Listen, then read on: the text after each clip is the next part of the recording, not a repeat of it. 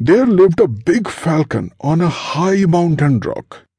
Down in the plains, there lived a black crow in a huge tree. One day, the falcon swooped down upon a rabbit on the ground. The falcon caught hold of the rabbit in his talons and flew back to his nest on the mountain rock. The black crow saw the falcon do this thrilling feat. He thought to perform the same feat himself. What a fun it was to watch the falcon pick up the rabbit from the ground. Now I will do this.